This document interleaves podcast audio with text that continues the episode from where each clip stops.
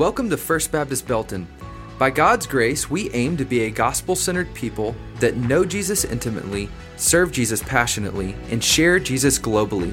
Thank you for joining us today. We hope that you enjoyed the following message. All right, good morning. How are we this morning? You doing all right? Yeah, that ought to got your blood flowing on this cold, looking to Christmas morning. How about that? It's cold outside. You know, I was telling somebody this morning, we were kind of joking. I said, you know, Christmas is just not the same when it's like 75 and muggy. You know what I mean? So we might get lucky, and just maybe it might be cold on Christmas and it might feel like Christmas this year, which is pretty cool. I'm excited about that. I hope you are too. Um, and reason being is because we're going to continue our series this morning as we uh, prepare our hearts for Christmas. So if you have a Bible, we're going to jump right in. We're going to be in Micah 5. How about that? We're going to be in Micah chapter 5. We're going to be in verses 1 through 5 this morning. Micah chapter 5, verses 1 through 5. If you're worshiping online with us, we want to say thank you for joining us. We so appreciate you. For all of our guests, thank you for being here. By the way, last week, was that not awesome or what? Yeah. I, I don't know if y'all knew this or not, but we had over 1,200 people in this room. We're thankful the fire marshal didn't show up.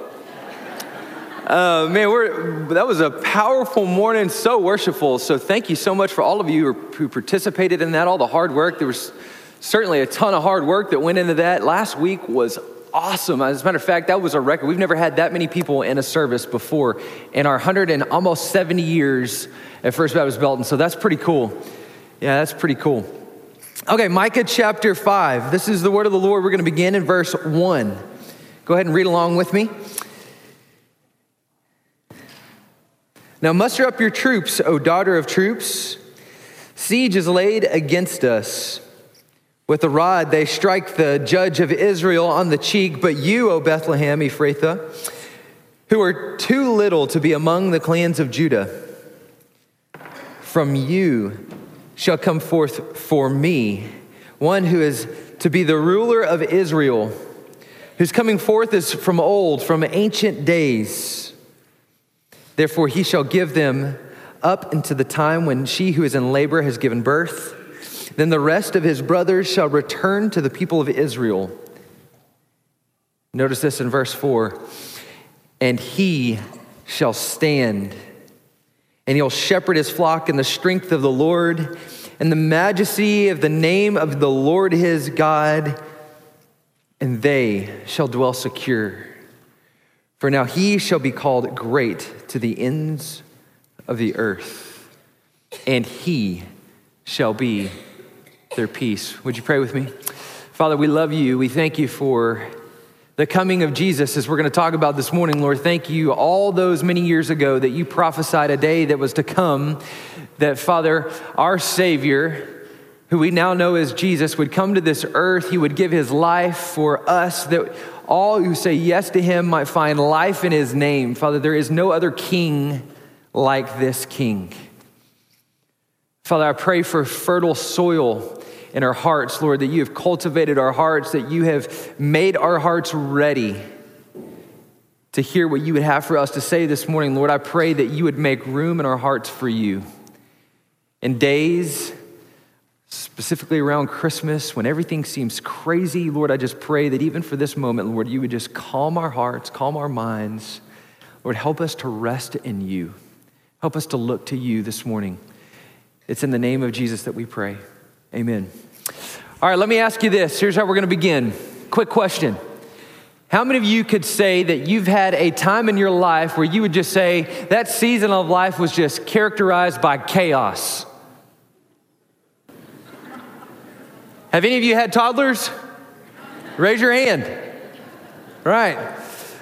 Absolutely, right? There's, I think every one of us can relate to that to some degree uh, or another, right? That there's just been times in our life where you would just describe, you'd chalk that season up to, man, it was just pure, pure chaos. You know, we, we've had that certainly in our lives. And, and I think, I don't know what it is about Christmas season, but for whatever reason, Christmas seems to bring even more chaos into my life. You know, as I was driving home from the church on Friday, actually it was Thursday, um, I, I was thinking to myself, why is it that everybody seems so much more angry around Christmas?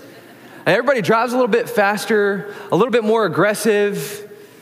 Might be signs that probably wouldn't want to admit that you did during this season, right? As you cut somebody off in traffic, it's like it's just pure chaos. Like everybody goes crazy around this time of year.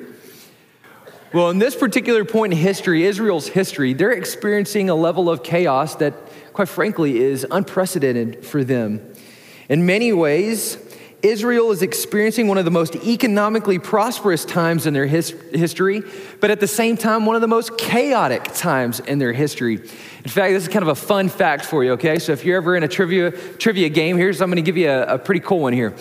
Uh, in this time, five, around 586 BC, this is kind of cool uh, is when the first Olympic uh, World uh, Olympic Games was, was actually played. It's kind of cool, right? It wasn't necessarily the Olympic Games, but it was the first time that anything like the Olympic Games was played. It was a prosperous time. It was a great time. People came together. The world came together to have an Olympic Games, which is pretty cool. It's pretty cool. And so, while uh, this is certainly true that it's a prosperous time, History would show us that during the prosperous times are typically when we leave the door open for a downfall.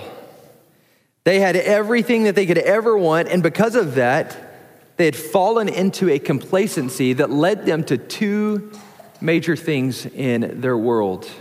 Number one was political unrest. The second thing was social unrest.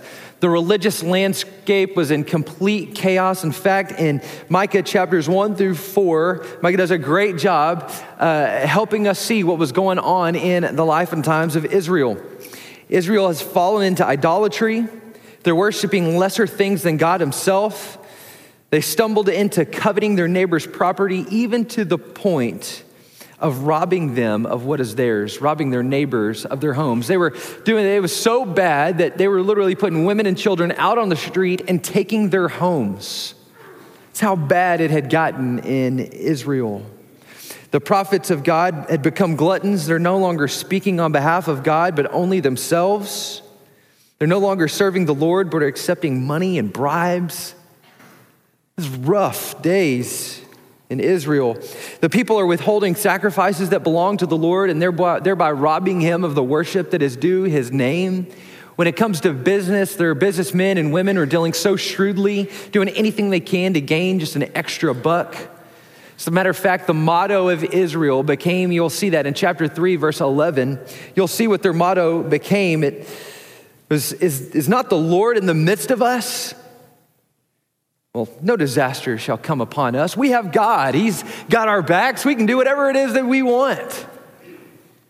It's where Israel had found themselves. They had everything, and yet they had presumed upon the kindness of God. They had forgotten that it is God's kindness that leads us to repentance. And here's where it got them. Point number one.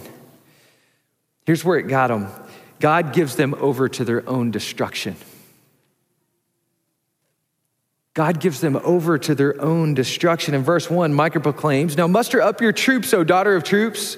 Siege is laid against us with a rod. They strike the judge of Israel on the cheek. Things had gotten so bad in Israel that God gave word to Micah that he was getting ready to literally give them over to their own destruction. If this is what you want, God says, okay, I'll just, I'll give you over to, to exactly what you want. I'll give you over to your destruction. They had become so entangled with the culture and so spiritually complacent and materialistically motivated that they had no more room in their hearts for God. They had everything that they needed. Why would they need God? Why would they need God? And yet, as history unfolds, this, here's what happens. Verse 1 is most likely referring to the Babylonian invasion where the nation of Israel is swept. They're taken into captivity in 586 BC. During that invasion, King Zedekiah at the time was taken into captivity, and as tradition tells us, uh, he was hit so hard in the face, and the cheek, that he literally went blind for the rest of his life. What most scholars say about that particular event is that it was a point that the Babylonian kingdom was making a point that your most powerful leader is powerless. That there's nothing that you can do, there's no rescue, there's no hope for you, which leads us to point number two. That God offers hope in what seems like a hopeless situation. Anybody in a hopeless situation this morning? What God promised Israel is the same promise that He has for you this morning is that even when it seems like your life might be hopeless, God ushers in hope. In verse 1, Micah proclaims, or I'm sorry, in uh, verse 2, Micah says, But you, O Bethlehem Ephrathah, who are too little to be among the clans of Judah, it'll be from you It'll be from you shall come forth for me one who is to be a ruler in Israel, whose coming forth is from Ancient of Days. See, despite the great superpower known as the Babylonians, God reinstates his covenant of salvation. Here's what God's doing. Remember, two weeks ago, we talked about that Genesis chapter 3, verse 15 covenant that God makes with Adam and Eve. Remember, Adam and Eve take a bite into the apple right? There's this moment where they act on their distrust of God, trusting of, distrusting of His goodness. They take a bite of the apple, believing that there's something better, something more outside of God. And, and just after the fall, God comes to them. He sacrifices an animal, sheds its blood, takes its, it, it, its fur, and clothes their shame, clothes their unrighteousness. And He makes this promise. He says, Hey, there's a day coming where I'm going to put an end to the sin and shame on this earth. I'm going to crush the head of the serpent. I'm going to put an end to the enemy, and I'm going to put an end to all things, and I'm going to make all things new. And so, right here in Micah chapter 5, is God reinstating this very promise that there's a day coming where I'm going to restore that broken relationship with me. But what is interesting about this is that God is forecasting Sure, this king who's going to come, but, but where is he coming from? Well, Micah 5 tells us that he's going to come from the sleepy, insignificant town of Bethlehem. Of Bethlehem, about five miles south of Jerusalem, this town that, well, why would a king come from Bethlehem? And, and even if he does, a king from Bethlehem, what's he going to do? How is he going to be the one to put an end to this? And, and so you might picture this, right? Here they are, they're, they're getting ready to go into exile and, and having to go under captivity underneath uh, the Babylonian Empire. And so, yes, uh, there's a forecast of this, of this moment. This is coming. And yet, at the same time, he, he says, hey, but, but there's a king coming. There's a mighty warrior who's going to come from this sleepy, insignificant town of Bethlehem. Now, I was thinking about, like, how, how, how could we get our heads around that. How could we relate to that? And here's the best analogy that I could come up with. Let's say God, you know, raised up a, a prophet, and this prophet particularly had, had, a message for us and, and, said, "Hey, listen, here's the deal. Because of your sin, because of uh, of your idolatry, because of all of these things, here's what I'm going to do." China is going to come into the United States and, and they're going to take you into captivity, and you're going to have to live under the communist empire of China. But Here's the good news there's a king coming, and that king is going to come from Crane, Texas. Anybody know where Crane, Texas is? Exactly. Right, this is kind of the picture that you get. I mean, to, to help you get an idea of, of what is happening here, they're going, Bethlehem, what good comes out of Bethlehem. And yet, if you were to take a thousand foot view of the biblical narrative, of the biblical story, we're reminded of what Paul writes in, to the Corinthians in 1 Corinthians chapter 1, verses 27 through 29. He, he reminds them, he says, But God chose what is foolish in the world to shame the wise. He chose what is weak in the world to shame the strong. God even chose what is low and despised in the world, even things that are not, to bring to nothing things that are. And hear this so that no human being might boast in the presence of God. When all seemed hopeless, God is working behind the scenes to bring hope in the ashes of their circumstances. But the beauty of it all is, is that he's going to do it in a way that no one else gets the glory. Nobody else will get the glory from this coming king. Which leads us to point number three that God directs their eyes away from destruction and onto deliverance. So God gives them up over to their destruction. He provides them hope in the midst of their hopeless situation, but then also God directs their eyes away from their destruction and onto their deliverance. You'll see that in verse 3. Micah says, Therefore, he shall give them up until the time when she who is in labor has given birth. Then the rest of his brothers shall return to the people of Israel. There are two implications of this statement. On the one end, Micah tells them that they're about to be given over to their destruction, live in exile for an unspecified time. So that's the truth of the matter, right? You're going to go into exile. The Babylonian army is going to come through. They're going to invade you. This is true, and it's going to happen for an unspecified period of time. Super exciting, super encouraging, right? On the other end, however, is the promise that while they're in exile, their time in exile will be temporary. It won't last forever. It will be temporary. For a time is coming when their king will be born, and all of God's people will be gathered together under his reign and his rule. And so, yes, while destruction is coming, take heart, for it is only temporary. It's only temporary. And then in verse 4, it kind of gives us some expectations of what we ought to expect from this coming king. In verse 4, it says, And he shall stand, and he'll shepherd his flock in the strength of the Lord and the majesty of the name of the Lord his God, and they shall dwell secure. It's important. They shall dwell secure, for now he shall be great to the ends of the earth. Here, Micah switches gears from exile to coming king. He moves our eyes away from our circumstances to this coming king. Micah says that he will take his stand as his rightful king. You imagine this big, powerful warrior taking his stand, his reign, and his rule under true and, and powerful authority. And under his authority, he will shepherd his people means that He's going to feed them, He's going to protect them, and He's going to care for them. Not under any human authority, but under the authority of the God of the universe, Yahweh.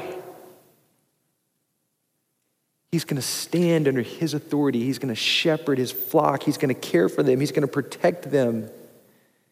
You know, I mentioned a few weeks ago that from the moment that Adam and Eve took that step of distrust, they took that bite of the apple. From that moment on, uh, Satan had self proclaimed himself to be king. Satan took it upon himself to crown him as king. And from that moment on, the perfect harmony of the world was shattered and only chaos remains. You feel that brokenness, you feel that chaos even today. And so while, may, while Satan may have thought that he won, God has another plan to bring about a new salvation, a new king from the line of David. Who would be born in Bethlehem, who would one day take his stand, sit on his throne, and reign and rule under the power and the authority of God alone. You know, this is something really important for Israel. To this point, Israel had never really experienced peace or security like Micah is proclaiming here today. So this was fallen on fresh ears. I mean, think about it. Even the moment, yeah, sure, they, they received the promises. Abraham received the promise of, of land and offspring and an inheritance. But even at this point in history, they had still not experienced that, right? Even if you track in the book of Joshua, as they enter into the land, what did they find? That the promise was there in part, but there were people in the land. And then from there on out, they do nothing but fight and wage war against their enemies. They had never experienced true security from the moment that Adam and Eve took a bite into that apple. There is no peace. There is no true security, certainly no lasting peace or security on this earth. They had not experienced that. And so, yet, here is God through Micah prophesying a deliverer who's going to come to the world and offer them true security from their external enemies and a life of rest and peace. You know, this is God promising them a deliverance that no amount of effort can achieve, no amount of power can ascertain, and no amount of money can purchase. Nothing. But the question is, is how? How is this going to come about? What is this going to look like? How do we know if it's going to be here? And then verse 5 answers that question of how. In verse 5, Micah says, And he, Notice that. You might want to circle the word he, and he shall be our peace. He shall be their peace. This is such a simple statement, and yet it comes loaded with meaning. Notice the subject of the sentence is he. He is the subject of their peace. The point here is to show that in the midst of chaos, true peace is going to come from this king, but more specifically, he himself will not just usher in peace, he will be peace. He is peace. Now, peace is kind of a tricky word, isn't it? You know, if you've grown up in kind of modern culture, you might know peace as being a welcome, you know, hey, peace, hope you're doing well, right?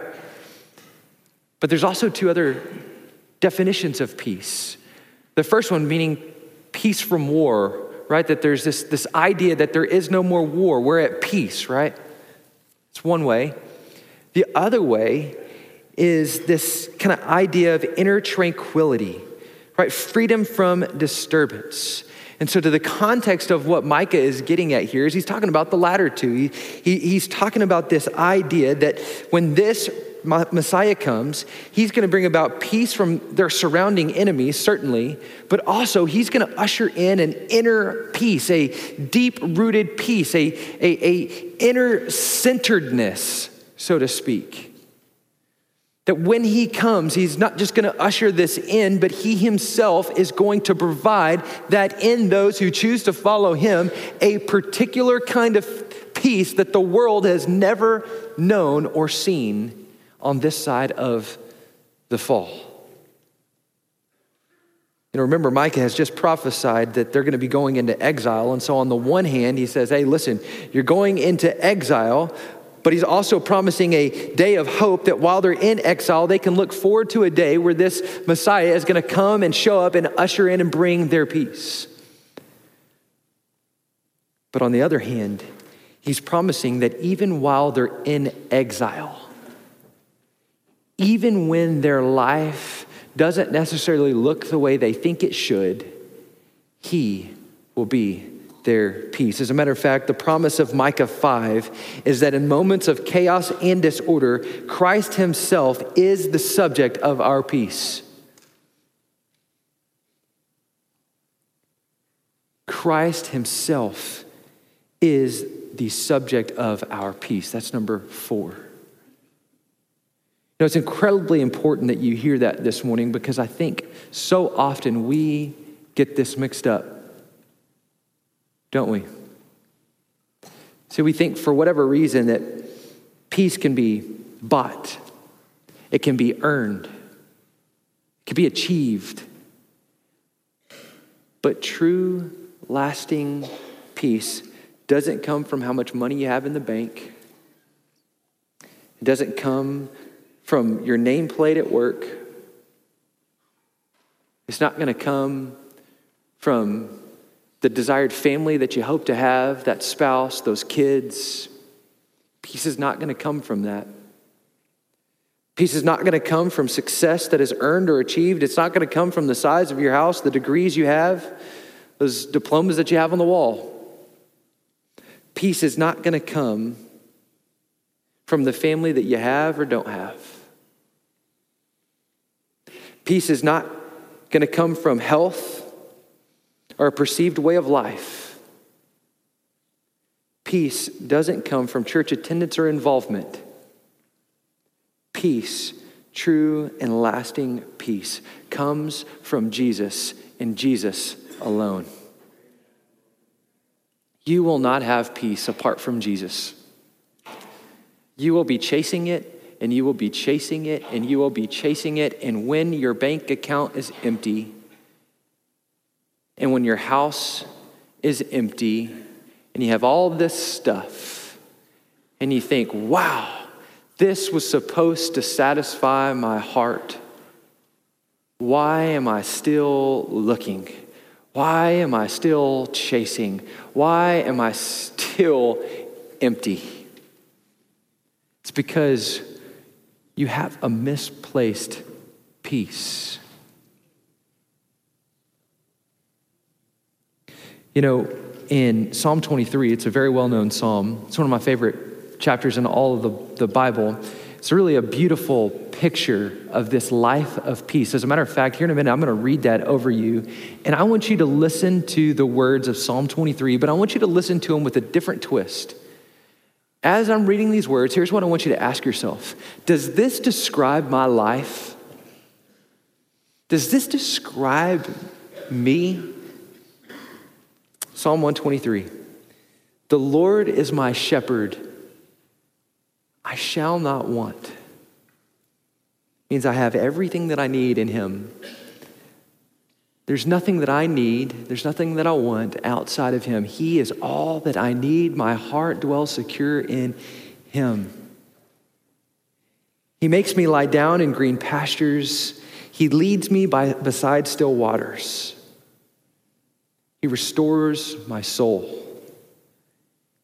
He leads me in paths of righteousness for his name's sake. Even though I walk through the valley of the shadow of death, I will fear no evil for you are with me. Your rod and your staff, they comfort me. You prepare a table for me in the presence of my enemies, and you anoint my head with oil, and my cup overflows. Surely goodness and mercy shall follow me all the days of my life, and I shall dwell in the house of the Lord forever. Is that a picture of your life? Is that a, a, a picture of that deep peace that you have in your life? Because if it's not, if it's not, it's probably because, like Israel, you're looking for peace in all of the wrong places. Do you have peace this morning? Or are you too on that hamster wheel, just running and running and running and running and running and running, looking for that peace, hoping that this next thing is going to satisfy you. Can I just tell you it won't? Can I love you enough to just say, hey, listen, not only are you not going to find peace in those things, but in the effort of chasing them, it's destroying your soul. Peace will only be found in Christ and in Him alone. This morning, I want to remind you of the invitation that Jesus gives all of us in Matthew 11 28. It's a beautiful, beautiful passage. Here's what Jesus says He says, Come to me, all who are weary and heavy laden, and hear this, and I will give you rest. Here's what Jesus is saying Take a step toward me. And guess what? And in return, I'll take a step toward you. And here's what you're going to find when you do that you're going to find rest. Wouldn't rest be great? You know what I'm tired of? I'm tired of saying when somebody asks me, Hey, Logan, how are you? Oh, I'm just busy. You know, busyness is fine, but wouldn't it be great if you weren't in a rush always? You weren't hustling and bustling but your heart just dwelled secure. It just dwelt at rest. You didn't get too high, not too low. You just experience a deep sense of rest. And I'm not talking about sleep. I'm talking about knowing your God and being known by Him, and that being your greatest ambition in life. Even as I say that, don't you feel your blood pressure just kind of going down a little bit? Being reminded that your peace doesn't come from what's underneath that Christmas tree or what you can give or you can't give to your kids this Christmas? Or kind of how things are going at work? Or maybe you're maybe you're in the boat and, and you guys are trying to have kiddos and man it's just you're struggling to struggling to get pregnant and man you're, you're just you're frustrated and, and, and you want this good thing and you're pleading and you're asking for the lord. Can i just extend peace to you? Just to say hey even in that good gift of the lord you're not going to find peace it's only going to come from him or maybe you're looking and you're asking God to heal you this Christmas. Say, God, heal me. Heal my body. I need it. Heal my brother, my sister, my spouse, my grandmother, grandfather, my kids. Listen, even in healing, it won't bring you peace. The only thing, the only subject of our peace this morning is Christ and Him alone. I love the words of Eugene Peterson in reference to Matthew 28, he says, Are you tired? Are you worn out? Burned out on life? He says, Come to me. Get away with me, and you'll recover your life. He says, I'll show you how to take a real rest. He says, Walk with me, work with me, watch how I do it. Learn the unforced rhythms of my grace. I won't lay anything he- heavy on you or ill fitting on you. Keep company with me, walk with me, and you'll learn to live freely and lightly. Boy, wouldn't that be nice to live freely and lightly? You know, there's a deep seated peace there. It's a peace that the world can't offer you. Again, it doesn't matter what you have, what you don't have. It cannot, it will not, it will never satisfy you like Jesus. And so the invitation of Matthew 11 28 this morning is for two particular groups of people in this room. It's for those who are believers. Listen, I get it. I've spent my life incredibly ambitious, longing for more, working hard, doing everything I can to get better. And, to, and, and listen, those things are great. But I'm telling you, there is something different about what Jesus has to offer you. And I am pleading with you that if you have never made him the subject of your peace, that you say to him today, Lord, I've been looking for this uh, all my life, but today I'm making you the subject of my peace. I'm going to pursue you. I'm going to choose no greater ambition than to know you and to be known by you. I'm going to allow you to transform my thinking. I'm going to allow you to give me rest. I, am not going to run to a bottle. I'm not going to run to a computer screen. I'm not going to run to uh, a, a spouse or to my kids or my grandkids for peace. I am going to come to you. I'm going to run to you for peace. That's the invitation. All you have to do is take a step towards Him, and His promise is to take a step towards you. Now, for the unbeliever in the room, listen, I get it. If you've got some trouble with Christianity, I can understand why you would. But I'm telling you, you will not find peace apart from Jesus. You just won't, you won't do it. You, you won't find it anywhere else on this earth. And so I'm pleading with you to make today the day where you say, you know what, I'm going to begin a relationship with Him. I'm going to ask him, I'm going to invite him into my life. I'm going to take him up on this Matthew 11, 28. You know, Jesus, uh, Christmas is beautiful because it's Jesus is coming to this earth. But it doesn't just stop there, right?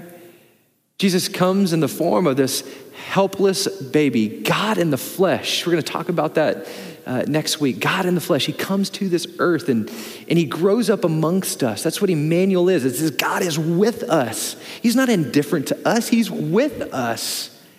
He experiences the same pain you experience, the same suffering that you have felt.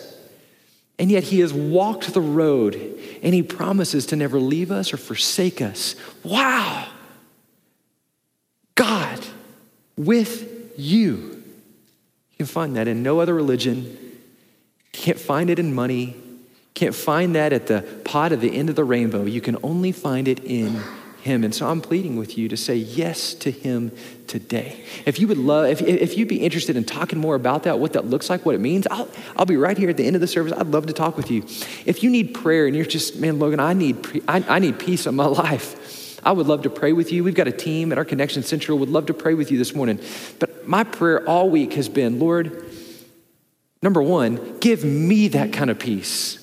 I want to walk in that peace. Give them that kind of peace, that they may have the peace that is so transforming that when people see you at work and at, and at family, you know, when we're doing family here in the next couple of weeks, and, and when they see you in your neighborhood, they think, golly, why do they seem so centered in a world filled with chaos? And you will say, Jesus is the subject of my peace.